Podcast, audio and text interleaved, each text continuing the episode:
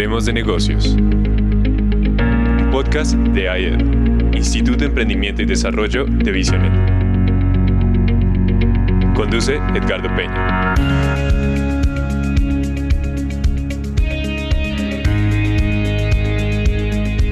Buenas tardes, buenas tardes. Desde Bogotá, saludando a todo el mundo. Son las 6:11 de la tarde en Bogotá, Colombia. Les saludo, les saluda Edgardo Peña. Este es su programa favorito, Hablemos de negocios. Este es un programa muy especial para nosotros. El tema que, que trataremos, el que traemos hoy, realmente creo que va a ser apasionante y daría para muchos programas. Pero metámonos en nuestro tema. Cambio es el precio del progreso.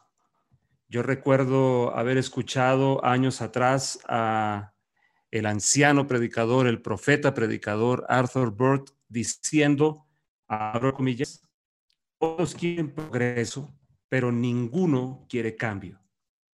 Jesús mismo habló acerca de la importancia del cambio, y eso lo registra el Evangelio de Juan aunque de pronto un poquito encriptado, en el capítulo 10, versículo 9, cuando Jesús está identificándose a sí mismo como la puerta, una puerta de acceso para todo lo que salvación es, y eso sería un tema apasionante para discutir más allá del concepto religioso de salvación, porque salvación es un concepto mucho más amplio.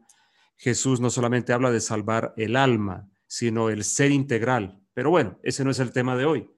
Pero en ese mismo contexto, hablando acerca de ser la puerta, da un concepto completamente mm, revolucionario, por lo menos para su tiempo, y creo que aún hoy. Cuando él dice, yo soy la puerta de las ovejas, el que por mí entrare será salvo, y luego añade, y entrará y saldrá y hallará pastos. Y esa expresión entrará y saldrá no se refiere a otra cosa que a una dinámica de cambio. La necesidad de poder salir para entonces poder entrar. Para entrar a un nuevo lugar, a un nuevo ámbito, necesariamente habrá que salir del anterior. Y a alguno le parecerá, como dicen por allí, una verdad, de perogrullo o algo como eh, asumido, pero no lo es.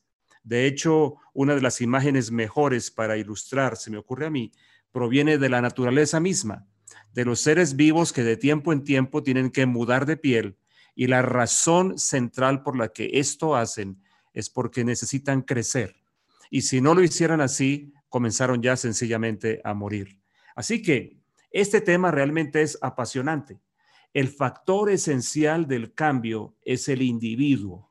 En otras palabras, si queremos hablar del cambio, ese gran cambio que a veces anhelamos, pues deberíamos partir de esta premisa. El factor de cambio soy yo. Es la manera como deberíamos abordarlo, por lo menos la manera como eh, deberíamos empezar a tocar este asunto. Yo soy el factor de cambio. Y resulta que la Biblia me da mucha información acerca de cambio, mucho más de lo que uno piensa, cambio en individuos, cambio en organizaciones, diciendo, poniendo de presente esta premisa, el cambio de la organización completa, de una sociedad completa, se da necesariamente a partir del cambio del individuo. El individuo es el motor de ese cambio. Eh, alguna vez hace años, trabajando sobre estos temas, pensando, pensando y conversando con Dios, me tropecé con algo interesante porque realmente era mi interés profundo encontrar las llaves para el cambio. Cómo se pueden dar cambios verdaderos en las personas, cómo suceden estas cosas.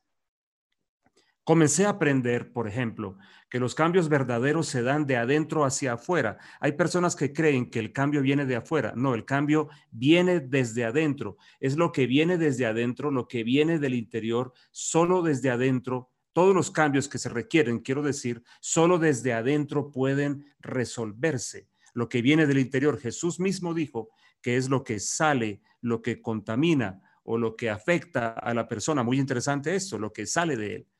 A veces hay sistemas políticos o de pensamiento que abogan por un cambio que viene desde afuera, ya sea porque es impuesto o ya sea porque es un cambio exterior y esto no funciona de ninguna manera. Pero en este orden de ideas, eh, descubrí una palabra en la Biblia que es verdaderamente asombrosa.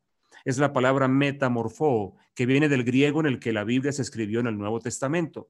Esa es la palabra central para el cambio. Resulta, queridos oyentes, que esta palabra metamorfó, bueno, creo que más de uno ya más o menos la comprenderá, porque de allí viene una mucho más conocida para nosotros como metamorfosis, el cambio radical en su forma que un ser vivo puede experimentar, pero es un cambio absolutamente asombroso y la mejor ilustración de ello la puede dar el gusano que luego se convierte en una mariposa. Es un cambio dramático, absolutamente dramático. Pues bien, resulta que esa palabra metamorfó aparece en la Biblia, pero solamente en cuatro ocasiones.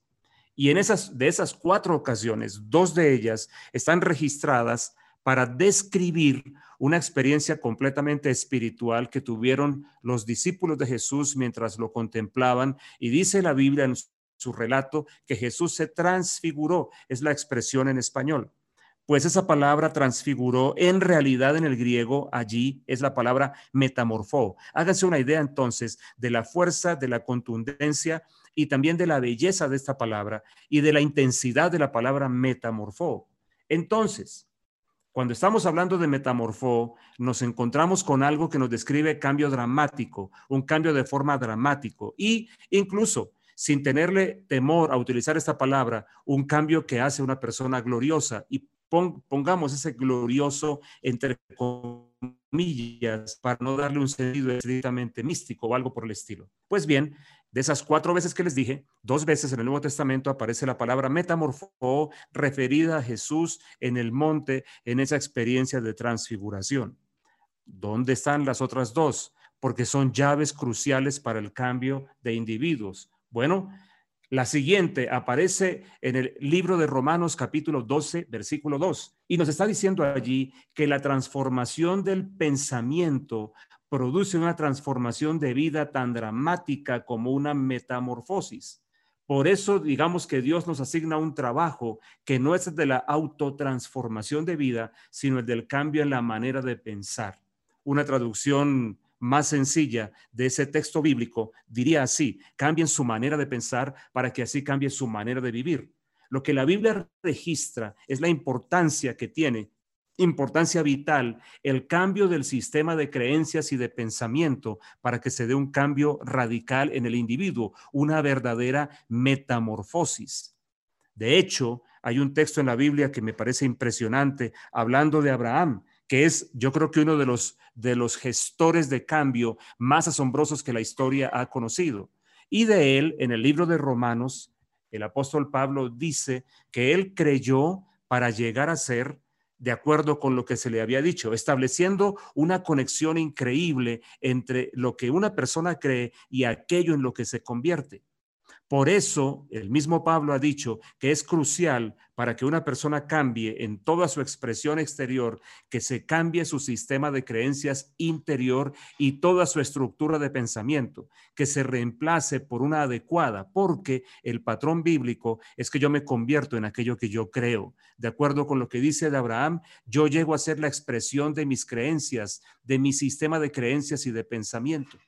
Es por eso que la palabra fe debería en muchos sentidos también para emprendedores y empresarios reevaluarse, porque para muchos la fe se restringe a un concepto estrictamente religioso, cuando la fe es el tesoro más grande que Dios le dio a todos los seres humanos, la capacidad de creer para comprometerse con algo y darlo a luz, como está diciendo Romanos capítulo 4, versículo 18, hablando de Abraham. Dice que él llegó a ser lo que él creyó.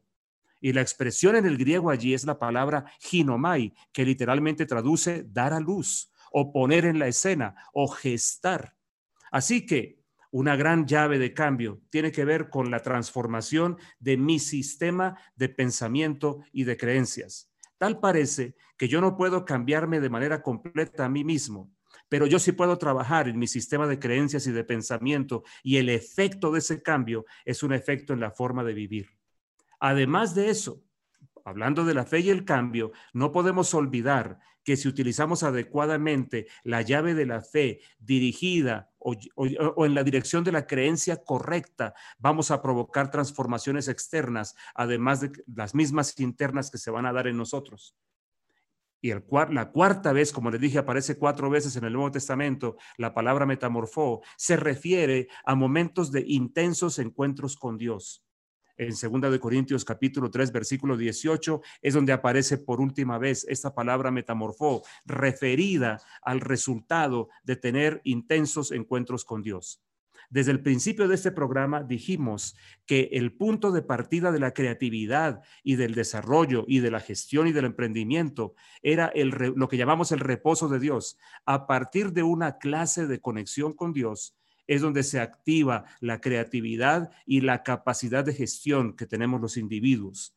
Y pues bien, por eso aparece esta expresión metamorfó vinculada con encuentros profundos con Dios. Créamelo, querido oyente, a partir de encuentros con Dios se pueden dar las iniciativas más increíbles en cuanto a gestión, en cuanto a cambio, en cuanto a emprendimiento y en cuanto a todo lo que necesitamos en la vida misma. Un espacio final para avanzar nuestro programa que no puedo omitir. Si bien las cuatro veces que aparece en el Nuevo Testamento la palabra metamorfó no menciona lo que yo voy a decir, debo decirlo porque metamorfosis no implica un cambio en la esencia, en la naturaleza misma, sino un cambio en la forma. Así que yo no puedo omitir esto, que una de las cosas críticas para la gestión del cambio a partir del cambio de individuos es lo que la Biblia llama el nuevo nacimiento, que es verdaderamente lo que la palabra significa, un volver a nacer, partir de una experiencia profunda con Dios. Bien, ¿por qué estamos hablando de esto hoy? Una vez más, mi saludo para todos ustedes. Estamos en nuestro programa Hablemos de negocios. Este programa es uno de los productos del IED, Instituto de Emprendimiento y Desarrollo. Nosotros aquí tenemos varios objetivos. Queremos integrar espiritualidad y negocios, vida espiritual y vida real. Además, queremos dar herramientas para afrontar este tiempo de crisis por eso hemos creado este programa que está al aire todos los lunes, como hoy, a pesar de ser festivo, a las seis de la tarde hora colombiana y que luego queda registrado en los podcasts de Iglesia Cristiana La Casa, que ustedes pueden encontrarlo también Spotify y otras plataformas de audio. Así que bueno, el tema del día y nos metemos en nuestro asunto, señores, listos. ¿Cuál es el tema del día? Vamos primero entonces alistándonos para, este, para esta presentación de este tema.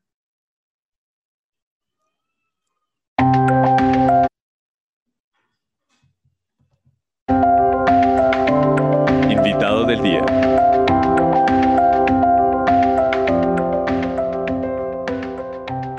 Bueno, el tema del día es la gestión del cambio. Y antes de presentarles a nuestro invitado del día, yo quiero que saludemos a nuestros panelistas, que ellos nos dan siempre unos tips de entrada para que ustedes se animen a permanecer aquí. Hoy tenemos un invitado de lujo, como todos los que tenemos. Señores, por favor, abran sus micrófonos, que la audiencia está ansiosa de escucharles. Juan Pablo, Luis Felipe, Andrés David y William. Un saludo, por favor, y el tipcito acostumbrado para que nuestra audiencia se quede lista, lista, lista para lo que ustedes van a decir más adelante. Hola, hola, muy buenas tardes, buenas noches ya a toda nuestra audiencia. Eh, les saludo a Juan Pablo Quintero y esta noche más centraditos vamos a hablar acerca de cambiando la forma de negociar, tácticas de negociación. Ok, eh, muy buenas noches, les habla Felipe Hernández eh, y lo que les voy a hablar esta noche tiene que ver con que una buena manera para iniciar el cambio es entender qué cambiar. Entonces vamos a hablar sobre qué es el DOFA y su importancia estratégica en la crisis. Entender qué cambiar. muy bueno. muy interesante, muy, bien, muy bien. ¿Quién sigue? Bueno, aquí William Borrero lo saluda. Eh, nuestro tema de hoy es cambio. Entonces hay dos puntos importantes que quiero tocar hoy, que seguramente serán tema de, otros, de otros eh, eventos nuestros. El primero son inversiones sostenibles y el segundo punto es hipoteca inversa que está de moda por estos días, se ha hablado mucho en Colombia. Vamos a hablar un poco de eso. Con ese tema de hipoteca inversa se armó un escándalo, ¿no, William? Sí, sí, sí, total. bueno. Pero hay que conocerlo bien. Y como aquí no faltan en Colombia las personas para armar escándalos, estamos como, nos, nos llaman a eso y estamos ocupados ya, ¿no? Somos, somos reácidos al cambio. Entonces, eso es un tema importante. ok, muchas gracias por meterse en ese tema. Andrés David, ¿y tú qué? Hoy, ¿cuál es el tip para nuestros oyentes y el saludo tuyo? Bueno, primero que todo, un saludo muy grande para todos. Voy a repetir un poquito de lo que hablé la semana pasada porque estuvo un poco cortada mi sección, entonces voy a recordar eso. Pero a propósito de los cambios, lo que dejo abierto es, ¿debo o no cambiar la imagen de mi marca? Eso sí que, y saben una cosa, ahora que dice eso Andrés David, señores, y yo lo, digo desde la mirada de pastor, a veces yo pienso que nosotros tenemos unos, unos nombres para las iglesias que parecen como una especie de credo completo, ¿no? Es increíble a veces porque de pronto también nosotros mismos le tenemos muchísimo temor a, a, ese, a eso mismo. Eh, muy bien, muy bien, eso aplica para todos y para las empresas. Bien, señores. Si, está, si el mundo está cambiando, hay que cambiar que eh, de verdad que algunos nombres necesitan cartillas para interpretarlos, ¿no? Pero bueno, en fin, muchas gracias. Ustedes están, ya nos dejaron aquí listos para el asunto. Así que ahora yo voy a meterme en lo siguiente, voy a presentarles a nuestro invitado con el que vamos a conversar, lo vamos a escuchar, luego vamos a hablar con él en este tema. No se les olvide, señores, los que están llegando a la audiencia, ustedes están en el programa Hablemos de negocios. Hoy nuestro tema es la gestión del cambio Hablemos de negocios es un programa producido por la IED, Instituto de Emprendimiento y Desarrollo by Visionet. Nosotros aquí queremos integrar espiritualidad y negocios, vida espiritual con vida real y queremos darles herramientas para afrontar este tipo de crisis. Nuestro invitado hoy realmente es de lujo, de lujo, de lujo. Él se llama Andrés Dupont y quiero mencionarles tan solo algunas de las cositas que tenemos con él para que ustedes se vayan haciendo una idea del personaje que tenemos hoy aquí. Sus estudios, por ejemplo, escuchen bien, marketing con énfasis en publicidad de la Corporación Universitaria Unitec en Convenio Tecnológico de Monterrey. Especialista en tecnología, ingeniero certificado de Microsoft. Especialista en diseño de aplicaciones empresariales del Politécnico Gran Colombiano. Especialista en gerencia de proyectos, PMI, Instituto de la Administración de Proyectos. Por si estos estudios a ustedes les parecen que no son suficientes, miren sus funciones, algunas de las cosas que ha hecho.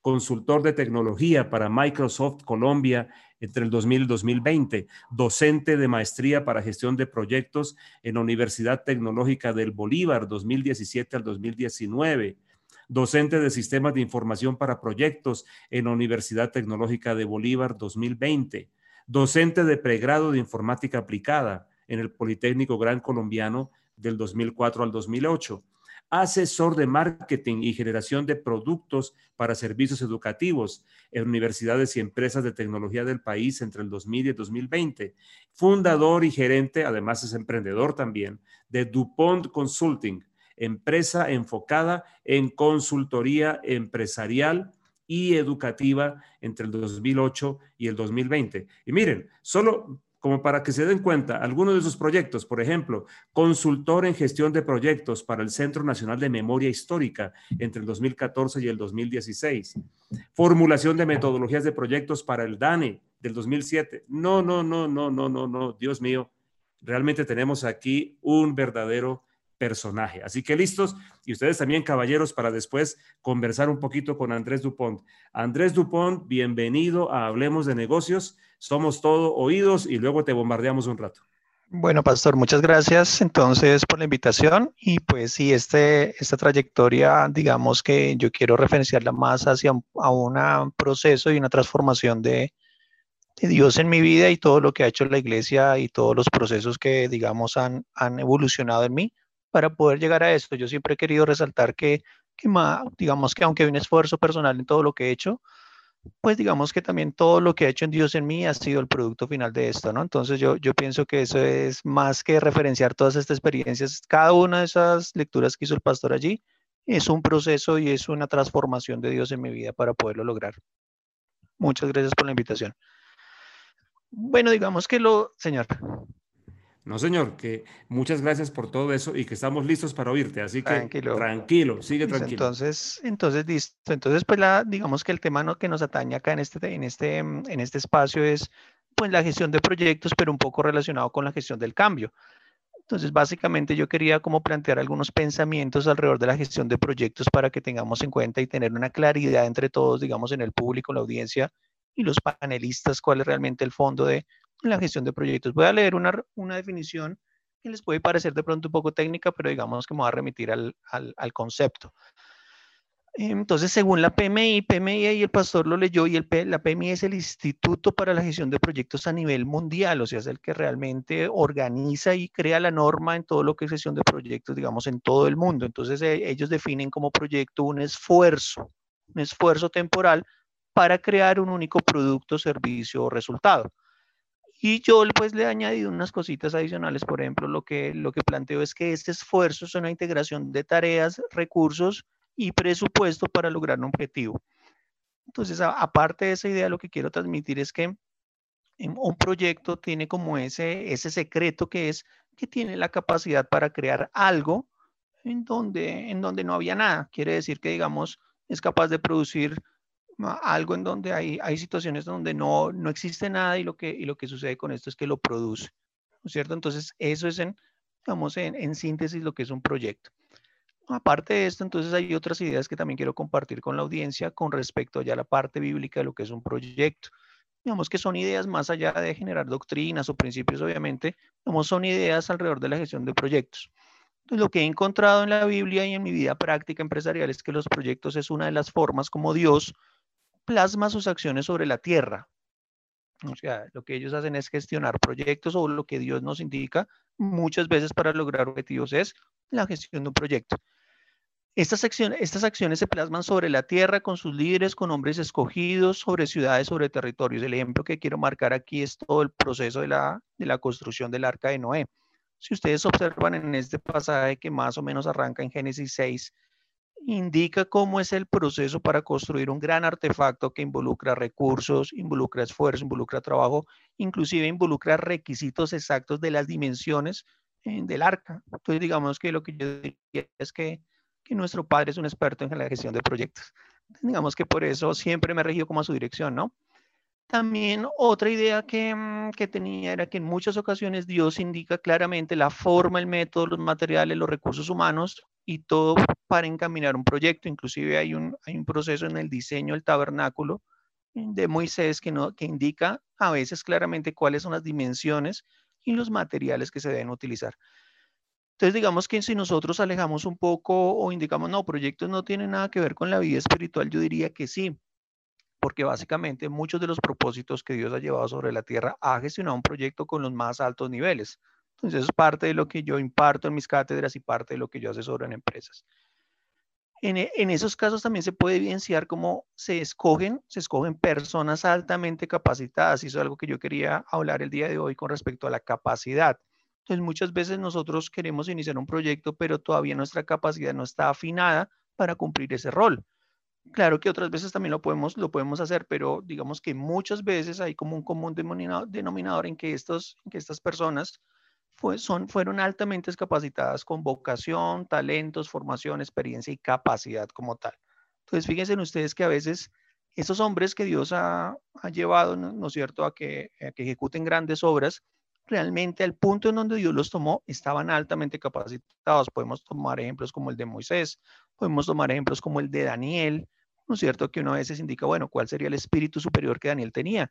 Pues básicamente toda la capacidad que le había proyectado y que le mostró Nabucodonosor como un hombre altamente eficiente los proyectos a veces también se relacionan con lo profético y eso es algo que nos atañe mucho porque pues obviamente somos una iglesia con énfasis profético, pues establece tiempos, establece un resultado final, eh, digamos que establece también recursos a involucrar, fases a cumplir.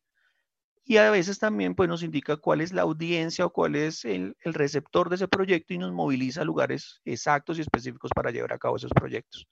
Entonces, así como lo profético muchas veces viene con una idea, los proyectos también vienen con una idea. Entonces, es como una idea que sopla sobre nuestros oídos el Espíritu Santo y muchas veces eso se convierte en un proyecto, eh, a veces el proyecto de nuestra vida, ¿no es cierto? Como sugerencias y también de pronto lo que he visto en esta vida consultiva o, de, o empresarial es que los ministerios públicos cristianos demandan la ejecución de proyectos o la integración de múltiples proyectos, porque muchas de las ejecuciones de las iglesias tienen que ver con todo esto, tienen que ver con armar un equipo, tienen que ver con el tema financiero. Entonces, qué bueno que nosotros nos impregnemos cada vez más de esta doctrina y este conocimiento. Ahora, digamos, como, como idea final de esta primera parte, quiero, quiero indicar que un proyecto es de las cosas que más demandan fe, ¿no es cierto? Porque como lo decía anteriormente, un proyecto tiene la capacidad de crear algo donde no había nada. Entonces, digamos que si eso no, eso no es producto de la fe, pues no sé qué más lo es. Y adicionalmente, entonces, un proyecto demanda fe, oración, ¿no es cierto? Demanda excelencia, demanda paciencia, demanda comunicación, demanda manejo de relaciones humanas, inversiones financieras, ¿no es cierto? Y muchas veces escuchar la voz de Dios cuando llegan los problemas. Entonces, básicamente lo que, lo que nos indica la gestión de proyectos es que está muy vinculado con lo profético, muy vinculado con, con el mover de Dios, digamos, en la iglesia. Ahora, digamos que todo esto asociado a la gestión de cambio, porque, porque digamos, propuse o, digamos, sugerí que ese tema era importante para estos tiempos, porque realmente estamos en una gestión de cambio a todo nivel, en nuestra iglesia, en nuestro ámbito laboral, eh, inclusive en nuestro ámbito familiar, ¿no es cierto? Digamos que una herramienta que nos, da, que nos da la gerencia moderna son los proyectos para gestionar cambios, ¿no es cierto? Entonces, ¿qué pasa con el cambio? El cambio nos lleva de una realidad conocida, una realidad que conocemos por algo totalmente nuevo o diferente. Quiere decir que nos lleva a escenarios de incertidumbre. Y la manera como nosotros nos adaptemos al cambio, pues va, vamos a tener éxito no en esa adaptación.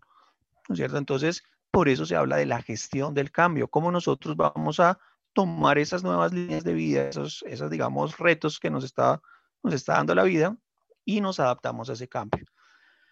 Entonces es interesante porque muchas organizaciones no tienen personas expertas en gestión de cambio. Gestión de cambio yo diría que es uno de los componentes más difíciles en proyectos, ¿no es cierto? Alguien podría preguntar, bueno, usted nos habla de gestión de cambio, pero ¿en qué, en qué ámbitos encontramos la gestión de cambio? Ok, entonces lo primero es que un proyecto, un proyecto puede eh, producir un cambio, o sea, uno crea un proyecto para producir un cambio. Ese es un tipo de gestión de cambio.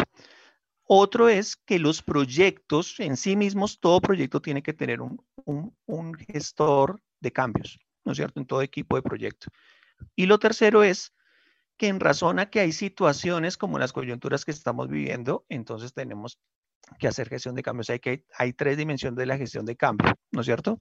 Entonces, ¿qué, qué sucede con esto? Que digamos que la gestión de cambio nos, nos promueve o nos indica que tiene que haber gestores de ese cambio internos en las compañías, internos en las organizaciones y que nosotros mismos debemos adaptarnos al cambio como tal. Entonces, lo que es gestión del cambio asociado a proyectos, lo que más indica es que es un cambio en nuestra realidad ¿no es cierto? Que nos lleva a un nivel de incertidumbre y que tenemos que tener una capacidad de adaptación a esos cambios. Entonces, digamos que ese es, ese es el gran macro concepto de lo que implica una gestión de cambios. Ahora, ¿contra qué derroteros en este momento nosotros nos enfrentamos? ¿No es cierto? Nosotros en la gestión de proyectos hablamos de la curva. O sea, no solamente es para organizaciones, sino que casi siempre se presentan en personas como tal. Las, las personas hacen cuatro etapas clave o digamos cuatro etapas clásicas en su gestión del cambio. La primera es la negación. O sea, la primera, la primera, digamos, fase que se obtiene cuando hay gestión de cambio es la negación. ¿Qué significa que haya negación? Que la persona básicamente lo que indica, ok, em, reniegan o más bien, digamos, que se, se detienen, puede ser consciente o inconscientemente a la gestión de ese cambio, ¿correcto? Entonces, interesante, ¿por qué? Porque esa etapa de negación no necesariamente es consciente. ¿Qué quiere decir esto? Que muchas veces por razones culturales, por razones, digamos, de antecedentes en la persona, por razones de negativismo o pesimismo, la persona inconscientemente se niega al cambio. Esa es la primera etapa. Pero ojo a lo que estoy indica, estamos indicando acá. Esas etapas pueden ser para la persona natural, no necesariamente es una organización, o para las organizaciones. Entonces aquí, ¿quiénes vienen a, ¿quiénes vienen a blindar estas situaciones? Los comunicadores, las personas que trabajan con lo social, las personas que. Si ustedes saben en qué, digamos, en qué matriz o cuál es nuestro enfoque del cambio en Colombia. No sé si ustedes los han observado, creo que Andrés David sí, sí lo debe, debe entender por todo el proceso que tenemos de, de capacitación en publicidad, ¿no es cierto? Los publicistas lo sabemos, nosotros en Colombia somos adoptadores tardíos. ¿Qué quiere decir eso? que si ustedes, por ejemplo, lanzan un producto a nivel masivo, en, digamos, en toda Latinoamérica, de los últimos países en adoptarlo es Colombia, porque eso es cultural. Entonces, digamos que las organizaciones y nosotros mismos debemos saber esas condiciones culturales para poderlas atacar, y utilizando en forma positiva la palabra atacar, obviamente es mejorarlo, ¿no? Entonces, primero, esa condición nos hace que nosotros seamos muy conservadores en nuestro comportamiento. Entonces, imagínense nosotros en, la perspectiva que estamos diciéndole a una cantidad de gente, ok, tienes que salir a plataformas online. Y ustedes se van cuenta, el colombiano típico te va a decir, no, espera, evalúo. Entonces, toman una matriz de los, de los cinco productos que hay en el mercado y entonces hacen comparaciones, está así porque esto, está no porque esto, consultan expertos, pero eso es una tendencia nuestra, ¿correcto?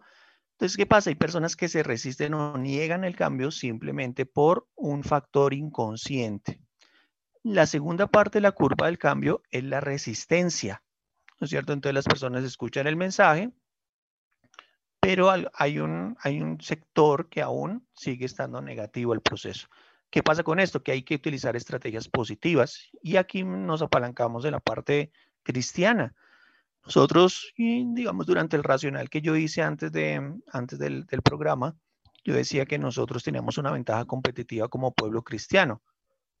Esa ventaja competitiva es la fe, la fe. ¿Qué sucede con esto? Que nosotros podemos también tener negaciones, resistencia, pero nosotros en este proceso, eh, muchos hemos tenido, tenido, situaciones difíciles de estar sin trabajo. Es decir, estos, estos osos y estos leones eh, ya los hemos derrotado antes. Lo que quiero decir con esto es que nosotros ya estamos entrenados en la fe. Quiere decir que tenemos una ventaja competitiva frente al mundo, ¿no es cierto? Entonces muchas personas en, este momento pueden estar totalmente desesperadas. Entonces, aunque nosotros ofrezcamos resistencia al cambio, resulta que en algún punto estamos mejor preparados que, que lo secular, que el mundo secular. Lo siguiente es que usted va a encontrar a personas exploradoras, es decir, personas que van a empezar a probar lo nuevo, empezar a ver sus funciones, empezar a ver sus beneficios, llámese de una metodología, llámese de un cambio para su vida, llámese de una herramienta tecnológica. Muchas personas yo sé que durante todo este tiempo han estado renuentes a utilizar plataformas online, pero yo digo al día de hoy, ¿qué más nos queda? la única solución, la única solución que tenemos en este momento, y todas estas personas que por algún tiempo lo, lo resistieron, pues es, la, es adaptarnos al cambio, o sea, es tomar estas, estas herramientas tecnológicas y utilizarlas. Entonces, fíjese que, fíjese que a veces hay esa, esta pelea contra el cambio, esta, esta resistencia, pero esto se va, se va moderando. Y fíjese que es un comportamiento que tiene, es universal, es decir, que siempre vamos a, pasar por estas etapas. Negación y después la resistencia. Esto lo estoy plasmando desde el punto de vista organizacional o empresarial, pero también muy seguramente, em, digamos, áreas de ciencia como la psicología, la, la, sociología lo han adaptado. Y por último está el compromiso. Entonces, como dice el pastor, sin, sin identidad, ¿no es cierto? Sin, sin la plena identidad eh, o reconocimiento de nuestra identidad y después de un proceso que el pastor lo ha explicado varias veces, no hay compromiso. No puede haber compromiso. Entonces, ¿qué sucede al respecto? Que ya cuando, cuando las organizaciones han encontrado una experiencia positiva en lo que, en lo que han hecho, eh, inmediatamente esto se, se empieza a difundir, y perdón la expresión que voy a utilizar, pero casi viral. O sea, que se transmite positivamente de uno a otro. Entonces, una buena práctica se replica, un éxito se replica, ¿no es cierto? Un comportamiento positivo se replica. Entonces, por último, esa es la satisfacción para las personas que hacemos gestión de cambio en las organizaciones, es que una buena parte, o si no toda la organización, van a comprometerse con el cambio, ¿no es cierto? Entonces, digamos que esa es una gran oportunidad que nosotros tenemos en este tiempo, tanto a nivel empresarial como a nivel, digamos, social, de producir cambios ideas al respecto, con respecto, perdón la redundancia, ideas al respecto con, con, lo que, con lo que he hablado hasta el momento. Entonces, algo que quiero resaltar en este tiempo es que nosotros nos debemos apalancar para producir todo este cambio, para hacer esta, esta curva, ¿no es cierto?, que les, que les tracé o que les, que les expuse. Debemos tener en cuenta nuestra capacidad. Entonces nosotros a veces, a veces nos sentimos incapaces frente al cambio, o sea, o no podemos, esto nunca lo he hecho, esta es una experiencia nueva, esto me está costando. Y resulta que yo siempre me he apalancado en la capacidad. Cuando yo tuve un proceso en mi vida, digamos, difícil, en donde estuve sin empleo, y, digamos, la, la única salida que yo tenía era orar, Y básicamente el Señor me propuso algo, me dijo, fíjate en tu capacidad. Entonces yo empecé a estudiar sobre la capacidad un poquitico. Aquí solamente les voy a dejar unos tips sencillos. Pero en ese, en ese tiempo voy a hablar de este hito importante en mi vida. Eso fue en el año 2000. Em, yo comencé a orar a una hora X, creo que eran las 8 de la, de la noche. Y, y bueno, comencé a orar y terminé la oración y, terminé la oración con una respuesta de parte del Señor. El Señor me estaba diciendo a mí claramente lo que sentía era, trabaja con lo que tienes, trabaja con tus recursos. Y yo le pregunté constantemente durante ese tiempo, ¿cuál era mi recurso? Y me dijo, tu conocimiento. No tienes dinero, no tienes empresa, no tienes sede, pero tienes conocimiento. Entonces, cuando me levanté eran las 12 de la noche. Yo pensé que habían sido cinco minutos, pero habían pasado casi cuatro horas. ¿Mm? O sea, para mí fue un tiempo súper rápido. Fue, fue, tal, fue tal, digamos, ese, ese momento que mis piernas estaban doloridas. Yo dije, pero ¿cómo así? ¿Cómo puedo estar dolorida mis piernas? Y pues en ese tiempo era joven. o sea, era más joven. Pastor está aquí sonriendo. Era más joven, entonces dije, pero ¿cómo están doliendo mis piernas? Y claro, es que habían pasado cuatro horas. Desde ahí se hizo, se hizo un rompimiento en mi vida. Y entonces yo me dediqué a estudiar. Entonces em, terminaba mi jornada laboral. Ahora les quiero hablar de esto porque es muy, muy rápido. Es un pequeño testimonio. Yo muchas veces pasaba sin comer o pasaba, y perdón lo digo acá, pasaba con un... Yo era experto en conseguir los perros calientes de, de, de 1100 o de 1000 pesos. Y, a partir de ese, de ese break, yo empecé, fue a estudiar. Entonces yo empecé después de las 5 de la tarde, terminaba mi jornada y empecé a certificarme en todos los cursos que de forma gratuita la empresa para la que yo trabajaba nos daba. Les voy a decir que el 5% o muy poco porcentaje de los empleados se quedan después em, para estudiar. Yo lo hacía, pero lo hacía, y les digo directamente, por necesidad. O sea, fue una crisis que me llevó a eso. Entonces ahí el Señor me decía, apalancate en la capacidad. Entonces yo le decía, a ver, ¿tienes, ¿tienes la capacidad de conocimientos, habilidades o talentos? Y yo le decía, no, no la tengo. Ok, estoy acabado de graduar. ¿Tienes la capacidad de la experiencia en el oficio? O sea, ¿tienes experiencia? Y le dije, no, no tengo experiencia. Entonces él me dijo, apaláncate en la tercer nivel de capacidad, que es la capacidad de aprender o adquirir nuevos conocimientos. Entonces yo les diría hoy a toda, a toda nuestra audiencia que si usted carece de las dos capacidades que son conocimiento, habilidades, talentos o experiencia, usted sí tiene una gran capacidad en la que se puede apalancar, que es la de aprender o adquirir nuevos conocimientos. Si ustedes revisan la definición de capacidad en la RAE, la RAE indica que la capacidad no solamente es, digamos, obviamente como de lo que somos capaces de producir o los capaces de hacer, no, sino lo que somos capaces de aprender, porque la capacidad es algo potencial, es algo que no tienes en el momento, pero lo puedes desarrollar. Entonces es interesante que, que nosotros nos apalanquemos para la gestión del cambio en nuestra capacidad. Y si no tenemos las otras dos, pues tenemos la capacidad de aprender.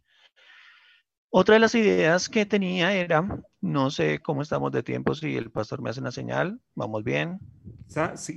te sugiero una cosa, porque está todo tan interesante y yo quiero que tengas la idea por allí, pero señores, yo creo que aquí podríamos de pronto plantearle algunas preguntas a Andrés, ¿no? No sé si alguno de ustedes tiene una, porque yo tengo una para él. Si podemos hacer un pequeño paréntesis en, lo que estás diciendo, Andresito, tenlo allí, lo que vas a decir ahora, para lanzarte un par de preguntas, porque está súper interesante todo. Me parece que William tiene una para yo ceder luego la. William y también Juan Pablo, mira que ya tienes aquí la mesa de trabajo encendida con preguntas. Bueno, hay varias cosas porque, porque todo lo que nos está contando Andrés es súper interesante y, y, pude, pude ver en, en, en, lo que nos estaba narrando también parte de la vida de Moisés, cómo el llamado de Moisés en medio de, una, de, algo que le llama la atención primero, la zarza ardiendo, eh, y luego él es enviado en una tarea. Me pareció súper interesante todo lo que dijo Andrés, pero lo primera, la primera reacción de Moisés es la negación, precisamente lo que Andrés nos estaba contando, al cambio.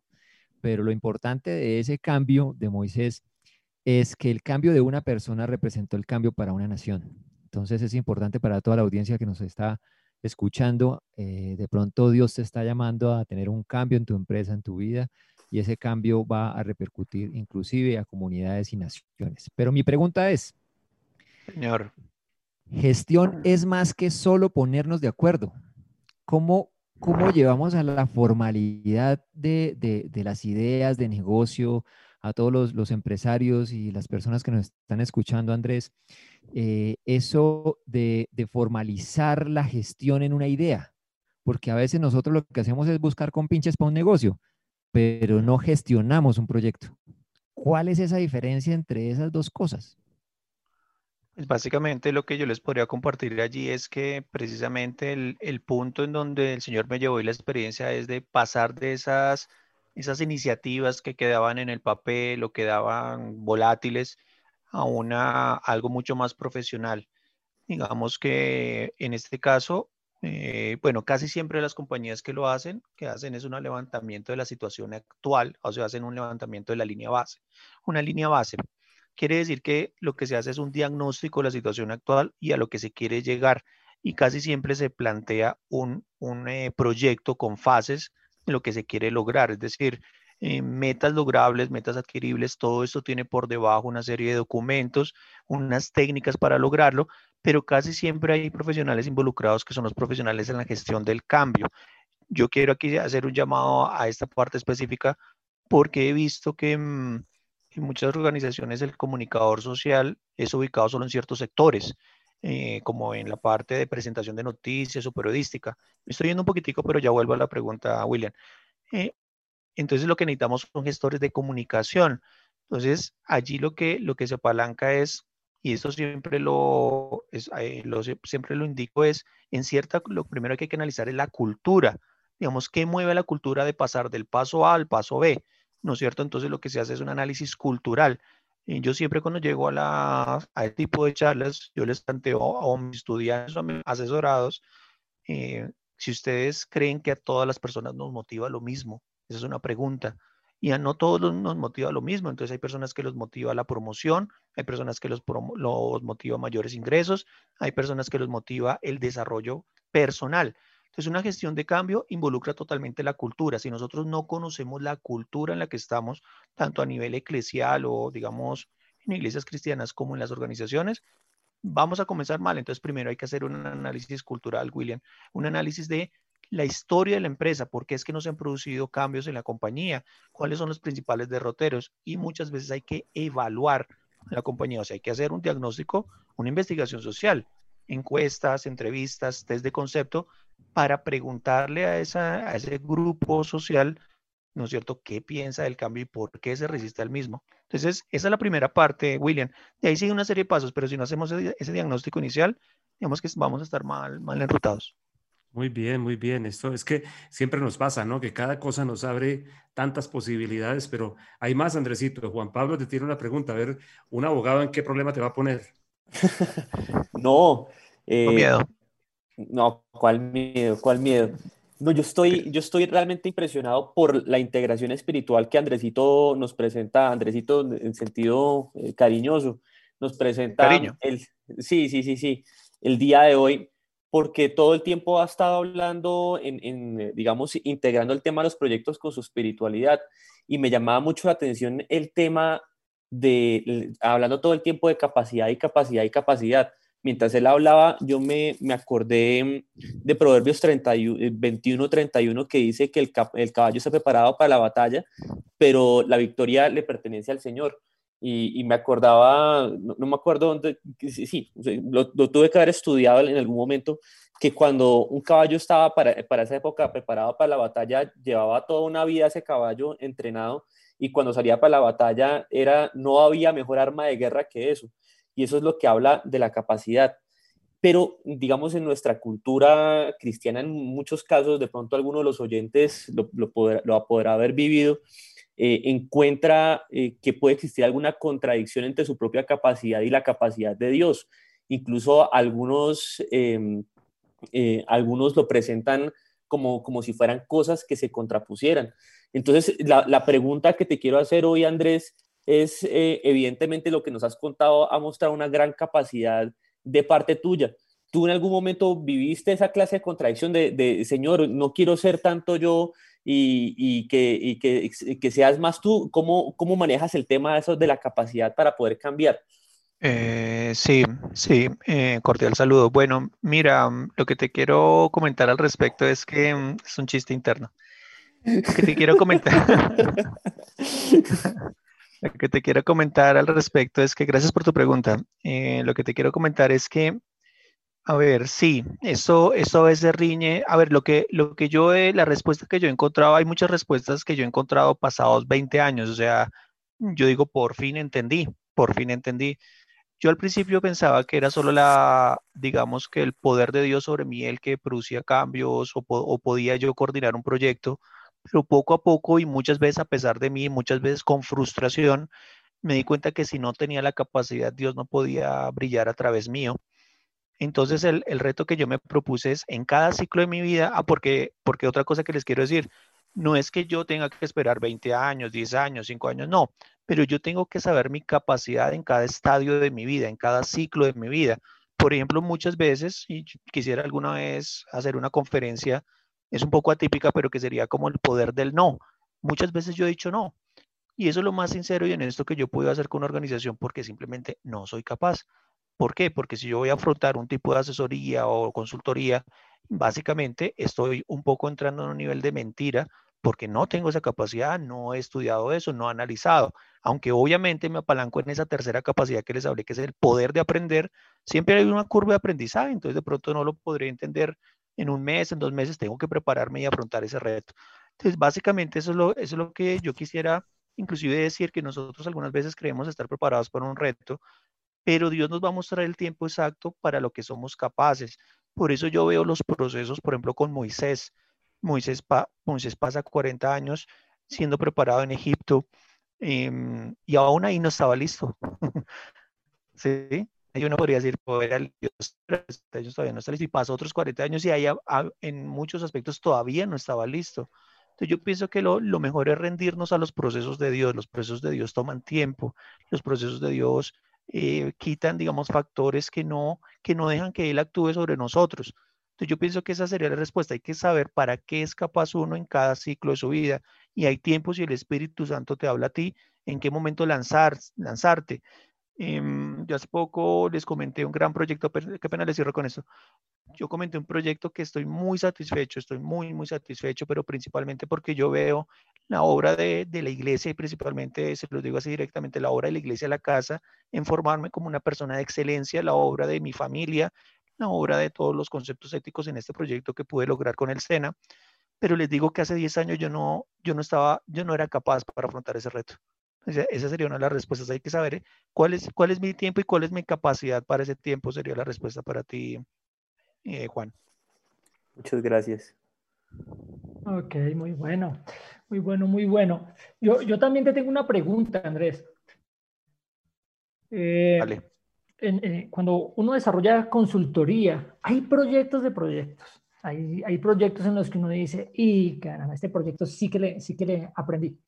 Entonces, mi pregunta es, eh, ¿cuál es ese proyecto que puedes resaltar, cierto? Y, en el que has podido ver ese mayor aprendizaje para tu empresa, para Dupont Consulting? Bueno, básicamente, digamos, gracias por tu pregunta.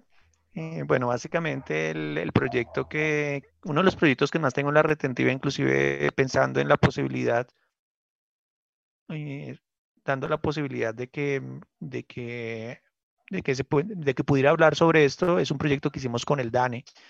Eh, ¿Por qué? Porque a mí, me, a mí me ha gustado que Dios me ha llevado a lugares de alto nivel y no lo digo por un egocentrismo, sino siempre quiero mencionar a Dios y quiero mencionar a toda la formación cristiana que yo he tenido. Si yo lo he logrado es por eso. Entonces, ahí tuve la oportunidad de formar directamente eh, al director del DANE. Alguien podría decir, oye, pero con tu empresa sí. Entonces, formamos en, o sea, establecimos formulación de gestión de proyectos para la, eh, para la investigación estadística al DANE. Ese fue un gran proyecto que pude llevar a cabo y básicamente lo que dejamos fue un modelo y, y, la selección se hizo por las cualidades y capacidad que se puede evaluar. Entonces, digamos que a nivel de consultoría, lo que más me impacta es poder llevar a los sectores gubernamentales, como tipo Daniel, por ejemplo, que lo llevaba a ser consejero de grandes niveles. Yo siempre me propuse y quise en mi vida ser así. Yo, veía, más como, veía más como un Pablo, un Pablo de Tarso Consulting. sí, señor, sí, señor. Entonces, esa sería la respuesta para ti, Luis Felipe. Ese es un gran proyecto que tengo en mi retentiva. Bueno, yo tengo aquí otra, otra pregunta y, y, una respuesta muy concreta. Eh, Andrés, es si todo está bien en mi empresa, ¿qué debo cambiar? ¿O por qué debo cambiar? ¿O debo cambiar? Yo, bueno, así como me la lanzas de directo, no, yo diría que no. Yo diría que muchas veces hay organizaciones que procuran el cambio por el cambio y esto no es tan bueno porque un cambio es, eh, yo siempre he dicho que la gestión de cambio es lo más difícil en las organizaciones. Es decir, si uno se va a aventurar un cambio es porque está completamente seguro y analizado, inclusive hay métricas que me indican ese cambio. O sea, el, el cambio por el cambio no, nunca ha sido bueno, nunca lo he recomendado. Hay empresas que lo hacen y muchas veces se complican con con temas. Entonces yo diría que no, no lo recomiendo el cambio per se, por decirlo así. Qué bueno. Eh, don Andrés Dupont, es increíble tenerte aquí con tanta riqueza.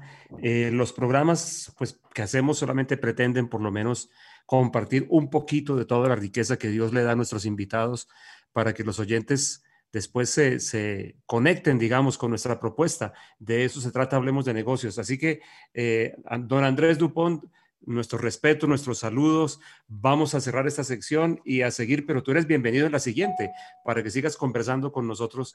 Realmente toda esta parte de gestión del cambio, hay tantísimo que hablar, quedaría para varios programas. Así que muchas gracias, pero quédate aquí con nosotros porque vamos a entrar en la siguiente gracias, sección. Paz. Ok, gracias Muchas Andrés. Gracias, Paz. Gracias a todos.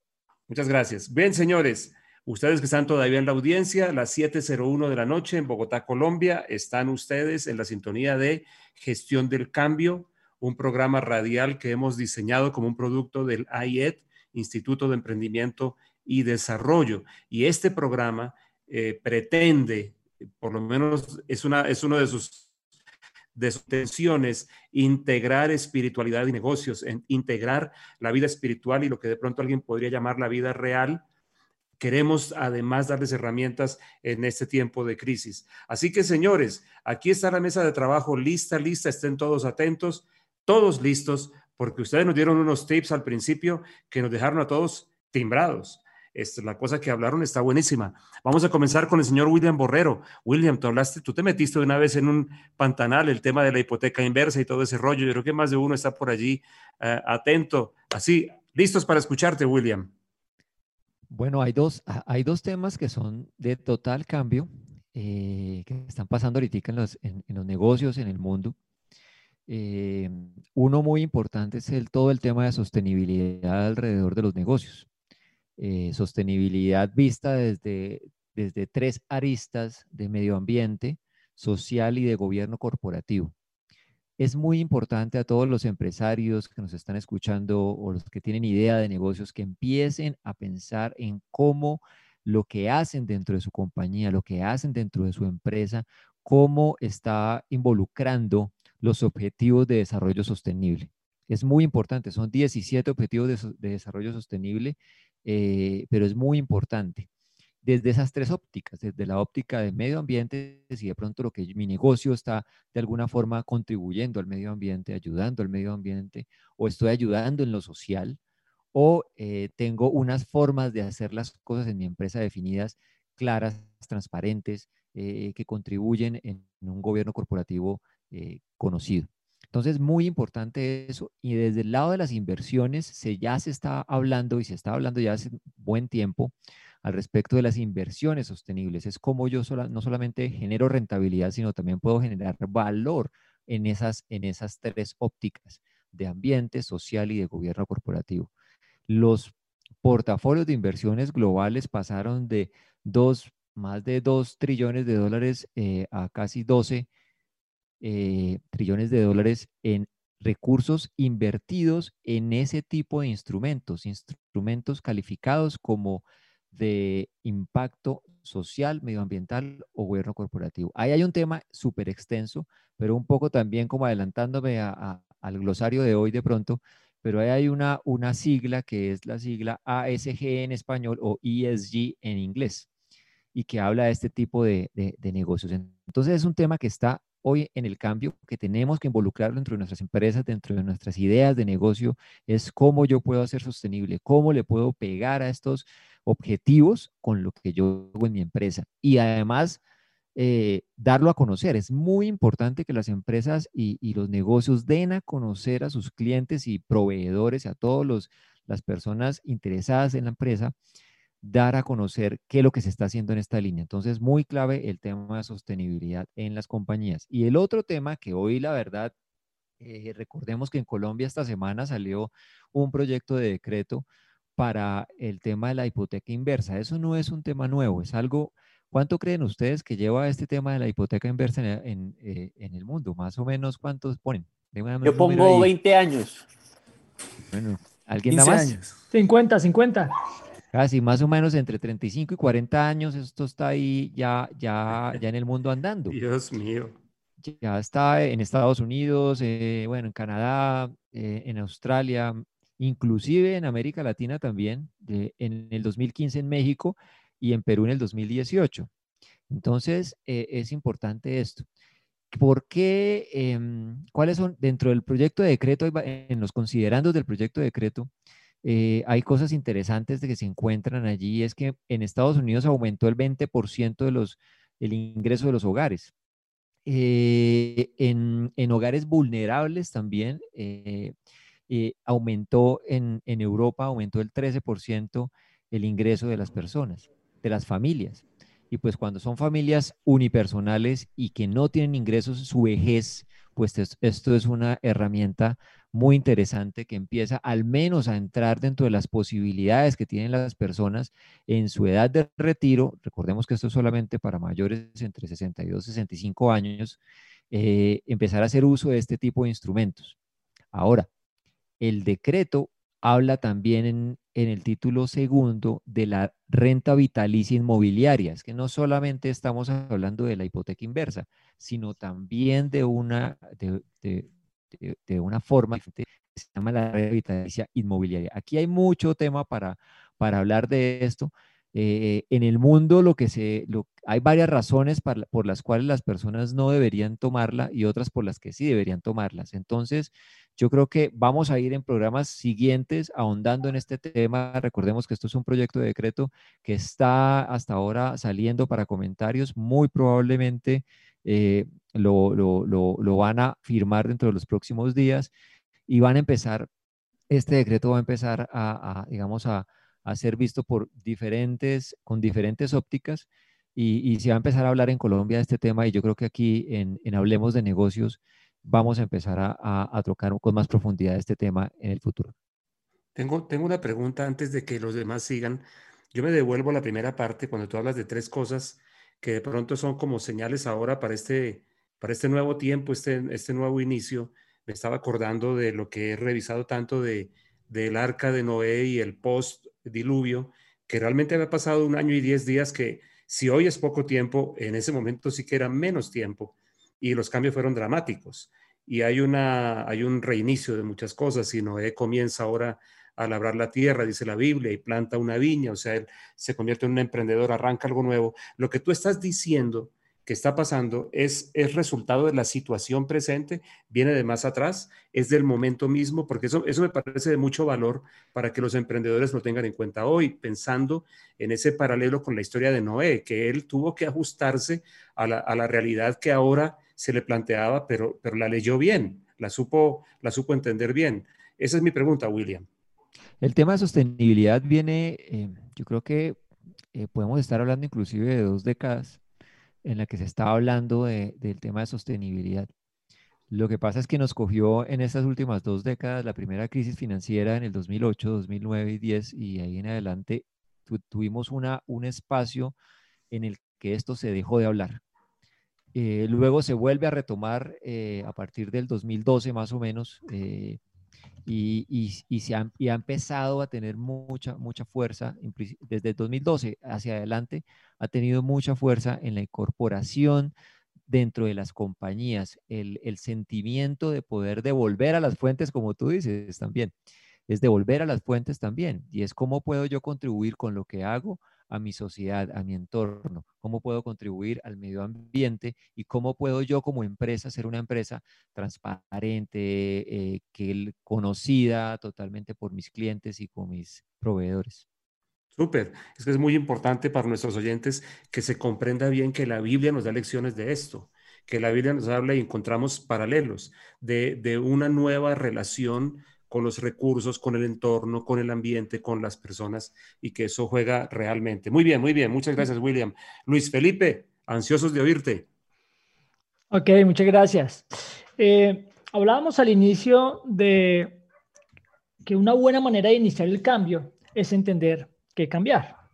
Entonces, eh, cuando hablamos del FODA como una herramienta en la planeación estratégica, eh, eh, es importante para este tiempo en lo, que, en lo que estamos pasando. El FODA es una herramienta o es una técnica de planeación estratégica y permite iniciar un estudio situacional. Lo primero que debemos hacer después que alguna circunstancia cambió, como la que está pasando con, en este tiempo del COVID, em, o, yo quiero cambiar alguna situación, pues es realizar un, diagnóstico. Entonces, el FODA eh, es una herramienta que me permite identificar las fortalezas, las oportunidades, las debilidades y las amenazas. De ahí su nombre, antes también conocido como el DOFA. En cuanto a su aplicación, pues es una herramienta muy práctica, muy usada a nivel organizacional. Las grandes organizaciones, organizaciones la usan, pero también las pequeñas, inclusive en el manejo de diagnóstico personal. Es muy usado a la hora de, dar acompañamiento personal. Entonces, eh, es una muy buena herramienta y es el insumo para desarrollar un plan de acción, que es lo que hemos hablado de nuestro plan táctico. Entonces, estas actividades, una vez entendida la situación, eh, eh, se convierten pues en, ese camino que voy a trazar para poder solucionar. Entonces, quiero en, estos pocos minutos una idea rápida de cómo, de cómo puedes hacer, cómo puedes hacer tú un FODA rápidamente. Entonces, el FODA se establece a través de una matriz haz de cuenta una hoja en la que la divides eh, de manera vertical por la mitad y de manera horizontal por la mitad y tienes cuatro ejes, cuatro ejes básicos. Los ejes superiores tienen que ver con las variables internas y las variables externas. Es decir, un FODA lo que te ayuda es a tener una visual de tu negocio, de tu emprendimiento o de tu vida, eh, validando las diferentes variables, sean internas o externas. ¿Sí? Entonces vamos a hablar eh, un poco de las variables internas. Esas variables internas son aquellas que, que, se pueden controlar. En el caso de mi desarrollo de negocio, tienen que ver con aquellas eh, acciones que están eh, tomadas desde mi capacidad gerencial. En ese punto están las fortalezas y las debilidades. Cuando uno hace un FODA, y estamos teniendo esta hoja dividida en cuatro cuadritos y, estamos viendo los, la, parte de arriba. Entonces, en esa parte de arriba particularmente se registran las fortalezas y las debilidades. Las fortalezas puede ser a la izquierda y las debilidades a la derecha. Estoy haciendo aquí un mapa intentando transmitir desde las ondas radiales. Eh, la belleza de, la radio, ¿no? Que también uno puede apelar a la imaginación. Apelando a la imaginación, sí, señor.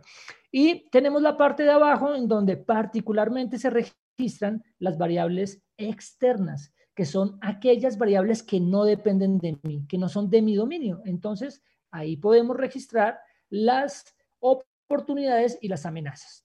Para definir rápidamente qué debes tener en cuenta en las fortalezas. Las fortalezas son aquellas actividades que bien desarrolladas contribuyen y apoyan al logro de los objetivos de la organización habla de mis capacidades, mis puntos fuertes, aquellas cosas que se pueden convertir o que tengo como una ventaja competitiva. ¿Qué variables eh, puedo evaluar ahí? El mercado, el mercadeo, las finanzas, la producción, la investigación y desarrollo, hablando de algunas áreas de tu negocio, las áreas que componen tu negocio. Puede ser un negocio pequeño, puede ser un negocio grande o como lo decíamos en nuestra propia vida. ¿Cuáles son esas áreas que yo puedo ir evaluando? Puede ser alguna en específica, puede ser todo mi negocio en específico, pero debo identificar cuáles son mis fortalezas, que son, dijimos, las variables internas. La siguiente variable interna son las debilidades. Entonces, son aquellas actividades internas, ¿cierto?, que limitan o inhiben el éxito de lo que estoy haciendo o de mi organización. Ahora vamos a ir un poquito a la parte de abajo. Vamos ahora con nuestra imaginación a la parte de abajo, a las oportunidades y a las amenazas. Entonces, esas oportunidades son esas tendencias y hechos externos, porque acá estamos viendo las, las, cosas que son externas, las variables externas, que podrían beneficiar de forma significativa la organización, mi negocio, mi emprendimiento. Entonces, cuando yo veo esas oportunidades, tengo que estar viendo eh, las variables económicas, las variables del mercado en el que me desarrollo, que son variables que no controlo, acuérdense, ¿sí? Eh, eh, la parte social, la parte política, la parte tecnológica, algo de, que de lo que nos hablaba un poco Willy, la parte ambiental.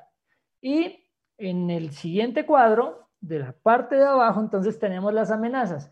Las amenazas son aquellas tendencias y hechos externos que son potencialmente dañinas para mi posición competitiva, ¿sí? sea presente o sea futura.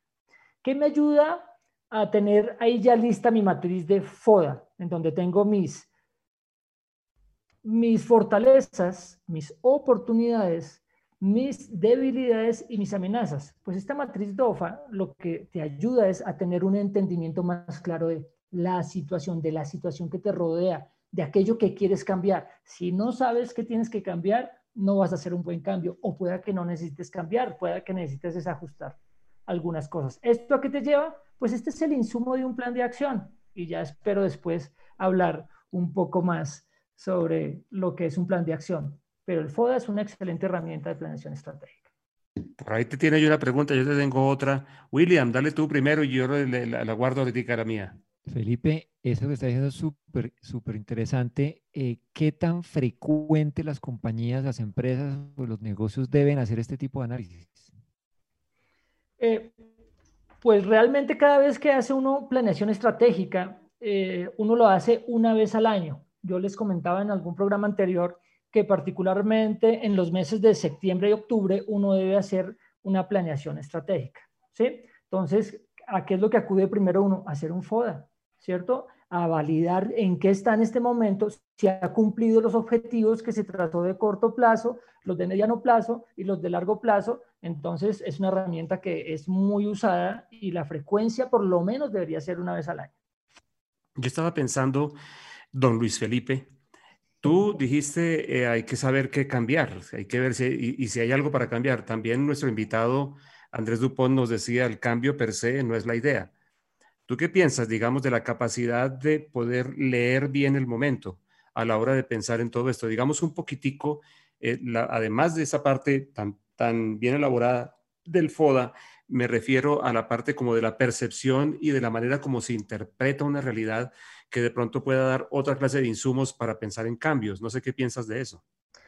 Pues es, muy importante y debemos, cuando se hace un FODA, uno debe ser realmente soltarse mucho de la emoción del negocio o de lo que está evaluando. ¿sí? Y es muy importante eh, eh, sumar personas, sumar personas a este momento de, de hacer el FODA, porque muchas veces eh, cuando uno está haciendo su FODA puede estar con una posición muy subjetiva o de mucho corazón y entonces no le deja ver la realidad de si debe cambiar o no debe cambiar. Es importante tener eh, personas que le acompañen, que sean pues un buen insumo para, para poder tener un buen FODA.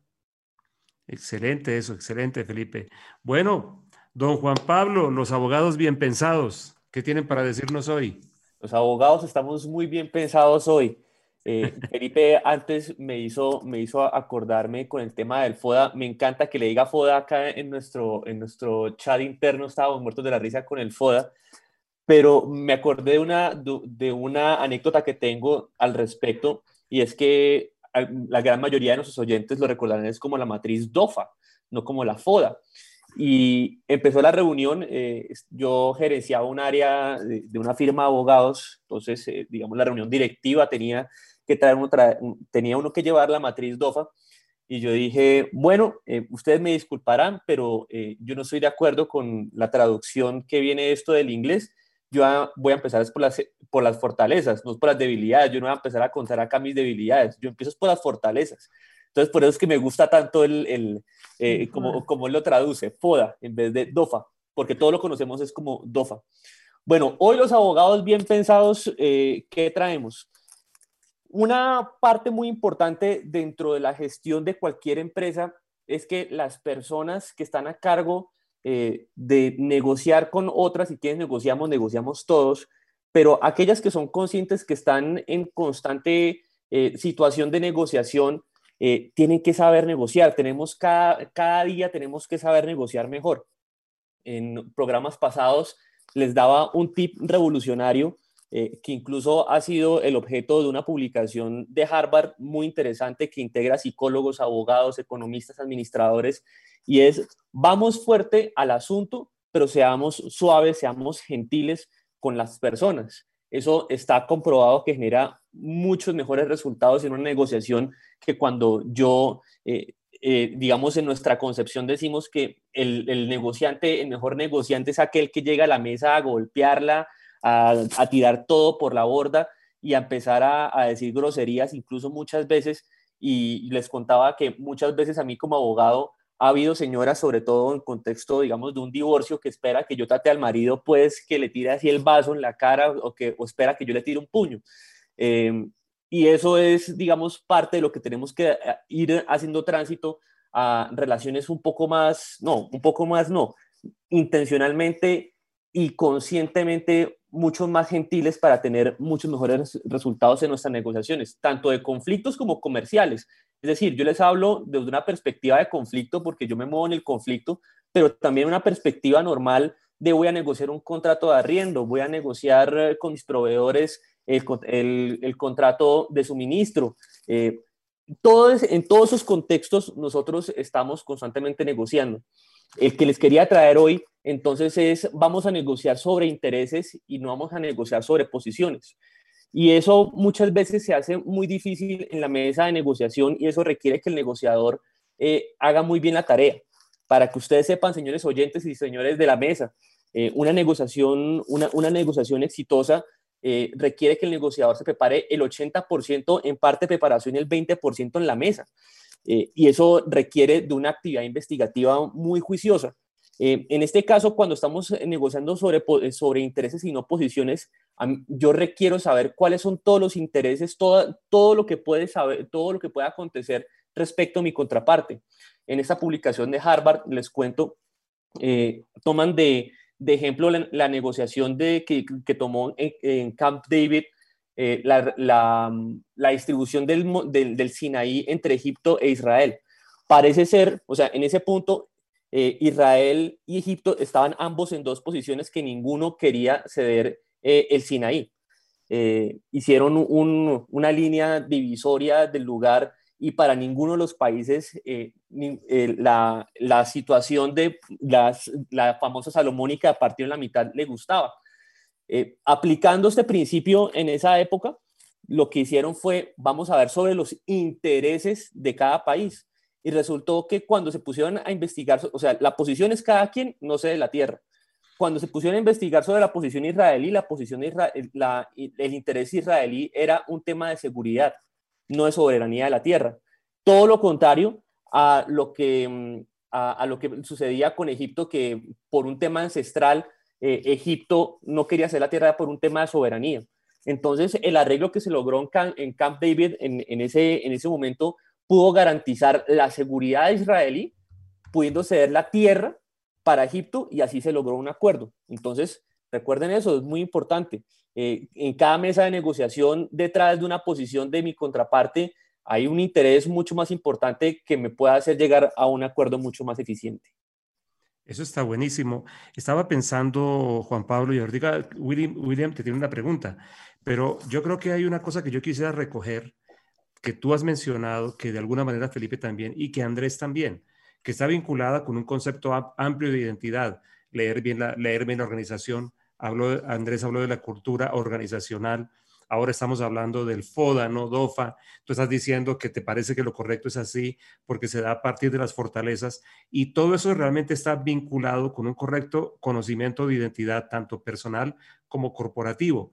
En mi, en mi condición de coach de fortalezas de Gallup, ¿por qué me metí allí? ¿Por qué me gustó? Porque uno de los conceptos es que las cosas se deben hacer a partir de lo que soy, no de lo que no soy, que las debilidades se gestionan y las fortalezas se van desarrollando. De hecho, para Gallup, eh, una fortaleza se define como un talento que ha alcanzado su madurez, su desarrollo y ya está expresando su propósito.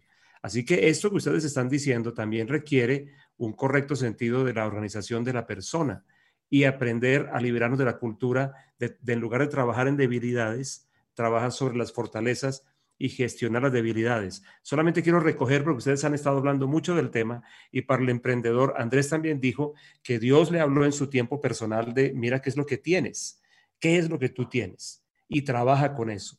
Y fíjense lo interesante, hablando de que el cambio parte de adentro, todo lo que Andrés, nuestro invitado de hoy, gestó, lo gestó a partir de lo que tenía adentro, no de lo que le venía afuera. Y es como una cosa esperanzadora para todos los emprendedores. ¿No te parece, Juan Pablo? Espectacular, totalmente, totalmente de acuerdo.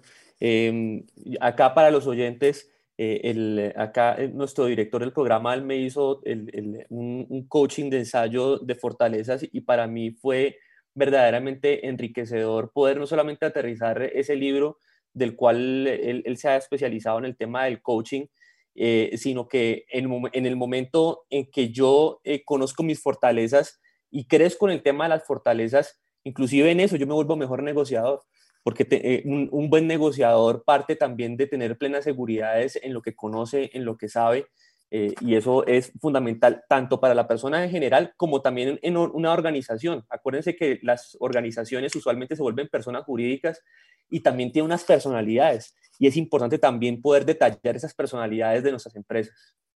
Muchas gracias. Don William, tu pregunta. Sí, no, yo creo que lo, que dijo Juan Pablo es súper interesante, el tema de, negociar por intereses. Eh, yo creo que como nosotros como cristianos, eh, y, a, nuestra audiencia también, obviamente, poderles mencionar, Juan, eh, cómo sacamos de la cabeza del hombre, eh, de las personas al momento de negociar eso, lo mal llamado como malicia indígena o, que el vivo vive del bobo, etcétera, todas esas frases con las que nos levantamos, eh, pero que en la palabra es diferente. Y esto que usted menciona me parece súper alineado como cómo debemos nosotros como cristianos enfrentar una negociación. Claro, claro, Willy, eso es muy interesante y de hecho los, los estudios que se hacen, o sea, las personas que se han puesto a, estudiar la negociación perfectamente lo abordan. Eh, muchos, eh, digamos, esos aquellos que les gusta el tema de la malicia indígena, dicen que usualmente cuando negocian con un gringo, dice, uy, lo tumbé, usualmente en, en Cartagena.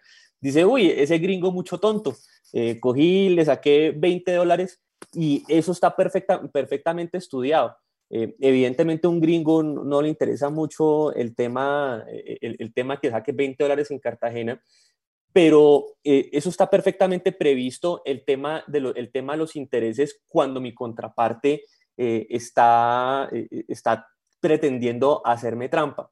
Entonces, es muy fácil que cuando una, mi contraparte está está en una negociación posicional y yo esté en la, en la parte tratando de buscar el interés, yo me vaya a la parte posicional y se arme una pelea y entonces eh, el típico posicional es el tema, muchas veces es el tema de la reputación, es que usted me vio la cara de bobo, es que usted no sabe usted con quién está hablando, esa es típica, típica negociación. ¿Cómo, ¿Cómo lo aterrizamos, ¿Cómo lo aterrizamos en la Biblia?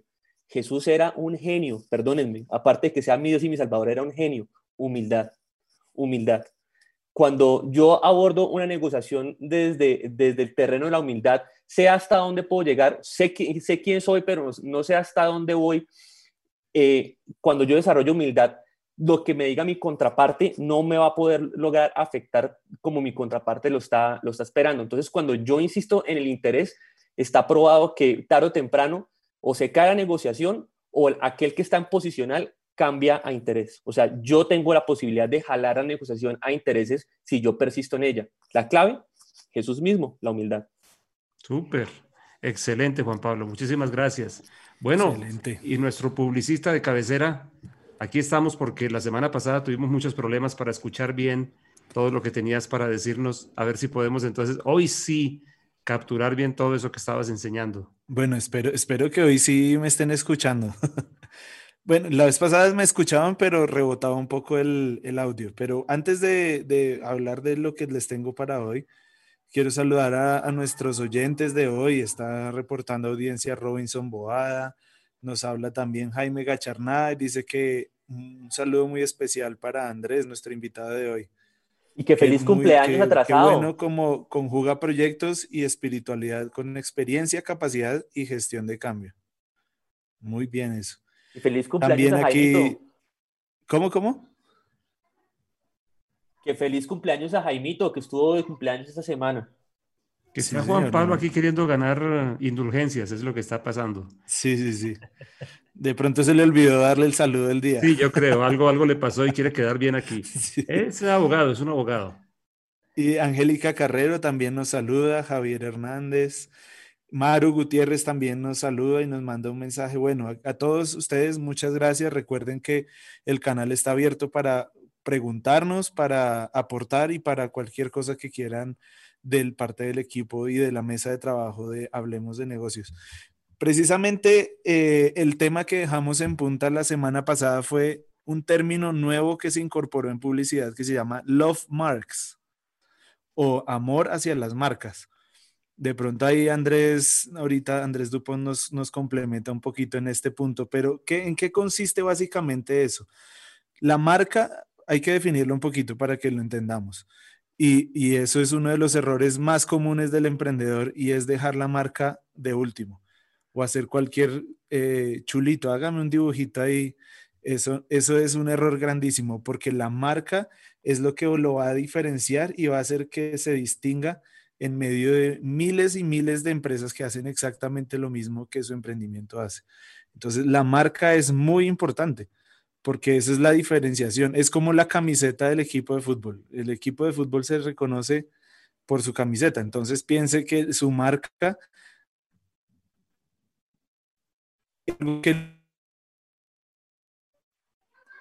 es algo, es algo que va a hacer que, que se distinga y que se diferencie no solamente por un tiempo, sino de ahí hacia adelante, a, a, lo que venga, muchos años hacia adelante. Entonces, eh, este, este concepto que se llama Love Marks arranca desde un punto bien interesante y es decir, ahora las marcas no solamente se no son para diferenciar la empresa, sino para generar un sentimiento, un vínculo emocional.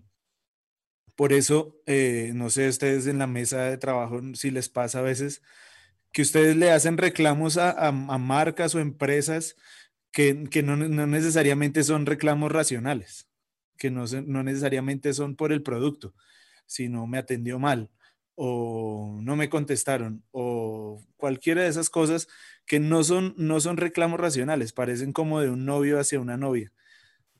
Entonces, de eso se trata el, el love marks, el, el, concepto de marcas que enamoran. Y e, ese es un nuevo, el, personalmente yo en todo mi trabajo, yo me baso en, en, creación de marcas basado en ese, en ese concepto. Generar vínculos emocionales con nuestros clientes y nuestros clientes potenciales. Entonces, en esa línea voy a estar hablando durante un par de programas más acerca de esto, pero una cosa importantísima es eso. La pregunta para cada uno de nosotros es, ¿nuestras marcas o nuestro producto está generando un sentimiento? Estamos generando un vínculo y si ese vínculo se está generando, ¿será un buen vínculo o será un vínculo negativo? Andrés, Andrés decía en su intervención que eh, el colombiano se demora mucho en tomar decisiones, es, la piensa mucho, va y el, típico que entra al centro comercial y dice, pregunta, pregunta una marca de zapatos y después dice, ah, ya vengo, voy a dar una vuelta. Y va y efectivamente mira en otros lugares pero, pero eso, es una por, eso es una realidad.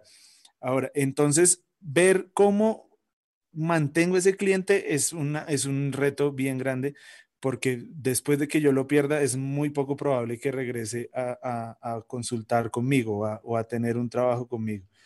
Entonces, yo necesito generar un sentimiento. ¿Cómo puedo generar ese sentimiento?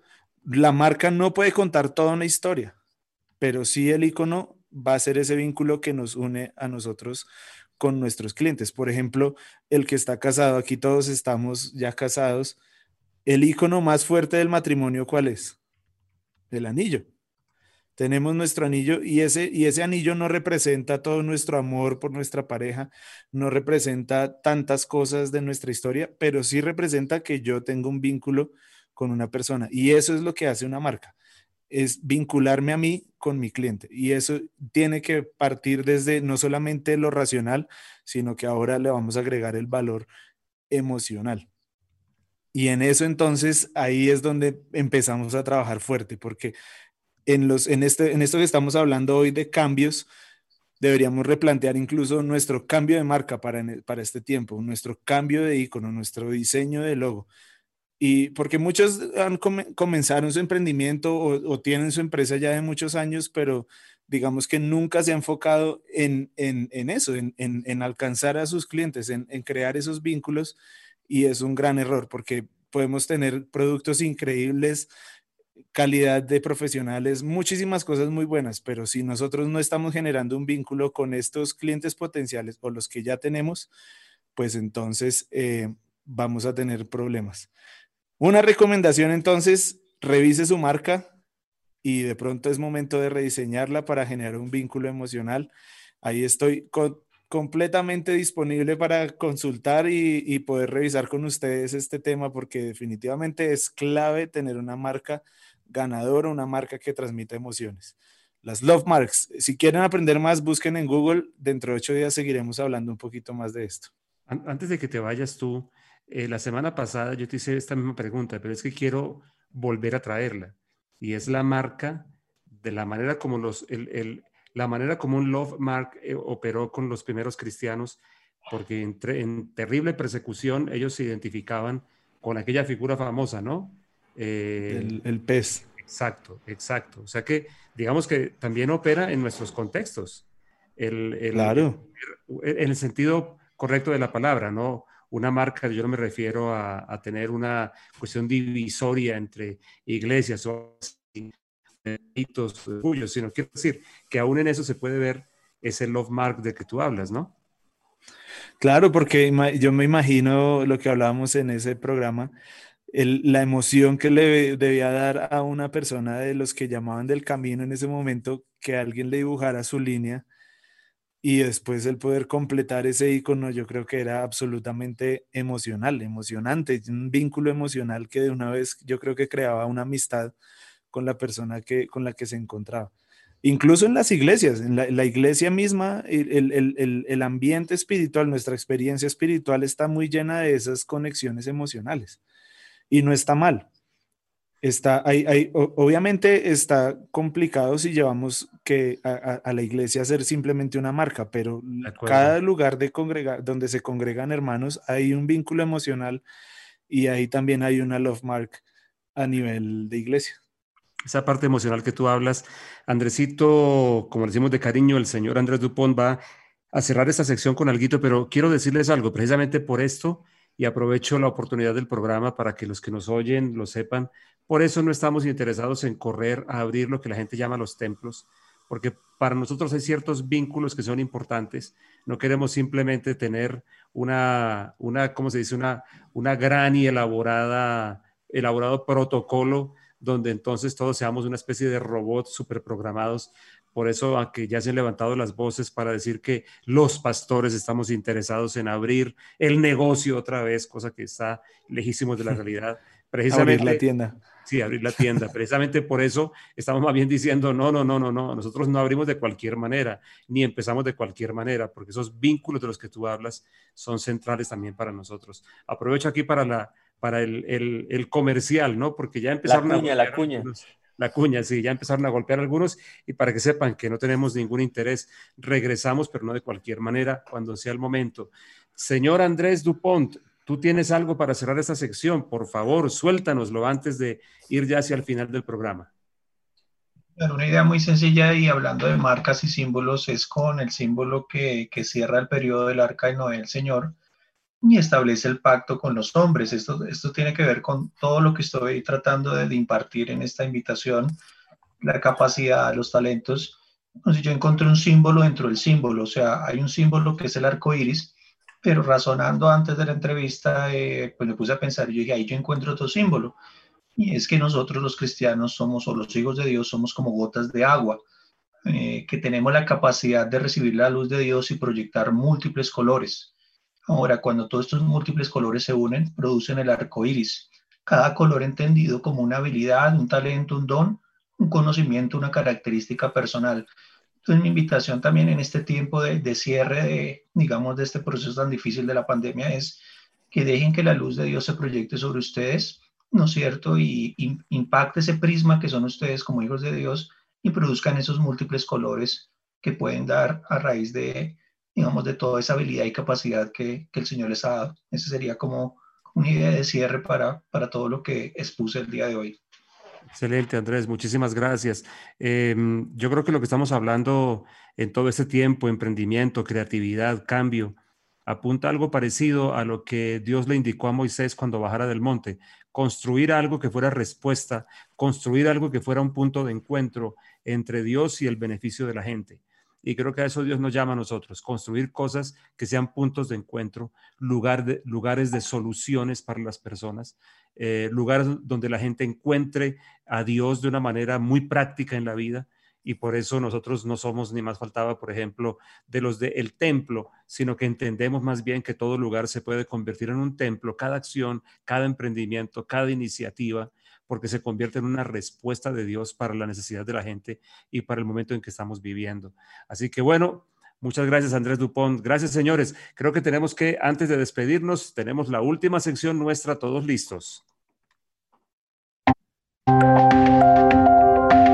Glosario.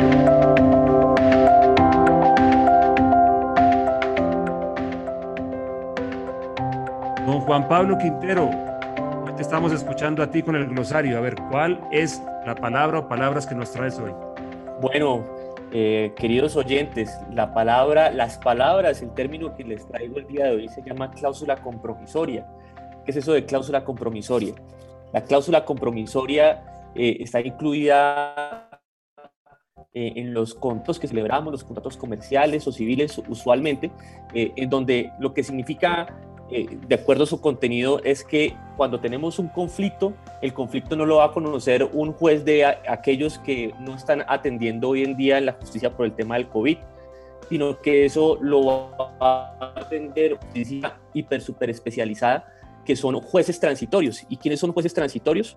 Eh, cualquier abogado que tenga más de ocho años de experiencia profesional, especialista en su tema, va, va a conocer su caso. Eh, incluso puede ser en oficinas privadas, va a proferir una cosa que se llama el laudo arbitral y tiene el mismo efecto de una sentencia de segunda instancia. ¿Por qué se utiliza en el mundo de los negocios?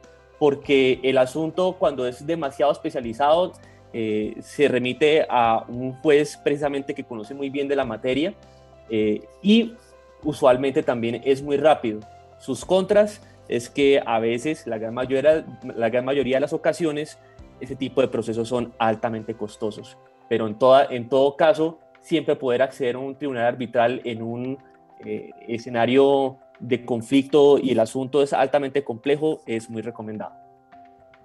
Muchísimas gracias. Ahí aprendemos de todo un poquito. Bueno, señores, a nombre de la audiencia, agradecidos también, como si yo fuera uno más de los oyentes, tan enriquecidos siempre por toda su, toda su experticia, su saber.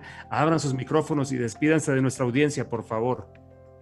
Pues muchas gracias por, por estar con nosotros, acompañarnos en este tiempo que lo que buscamos es impartir y aprender todos juntos. Eh, los esperamos el próximo lunes sin falta 6 pm. Chao, chao. Gracias por estar en sintonía. Recuerden que estamos en Deezer, en Spotify y en Apple Podcast como La Casa guion Adoración para las Naciones y ahí encuentran los programas, los cuatro programas de Hablemos de Negocios. Un saludo muy especial a toda la audiencia. Eh, también un saludo muy especial a la doctora Angélica Carrero que hizo acá un, un, un llamado y solamente puedo decir que si todos los jueces fueran como ella, no necesitaríamos de árbitros. Un saludo. Un abrazo para todos, que tengan muy buena semana y acuérdense que mañana es martes. sí, muy bueno, hay que recordarlo. Don Andrés Dupont, despídete tú, por favor. Gracias por estar con nosotros, nos has enriquecido muchísimo. Muchas gracias a todos por la invitación, a la audiencia y también los invito a hablar de negocios, pero también a hablar de proyectos y de cambio.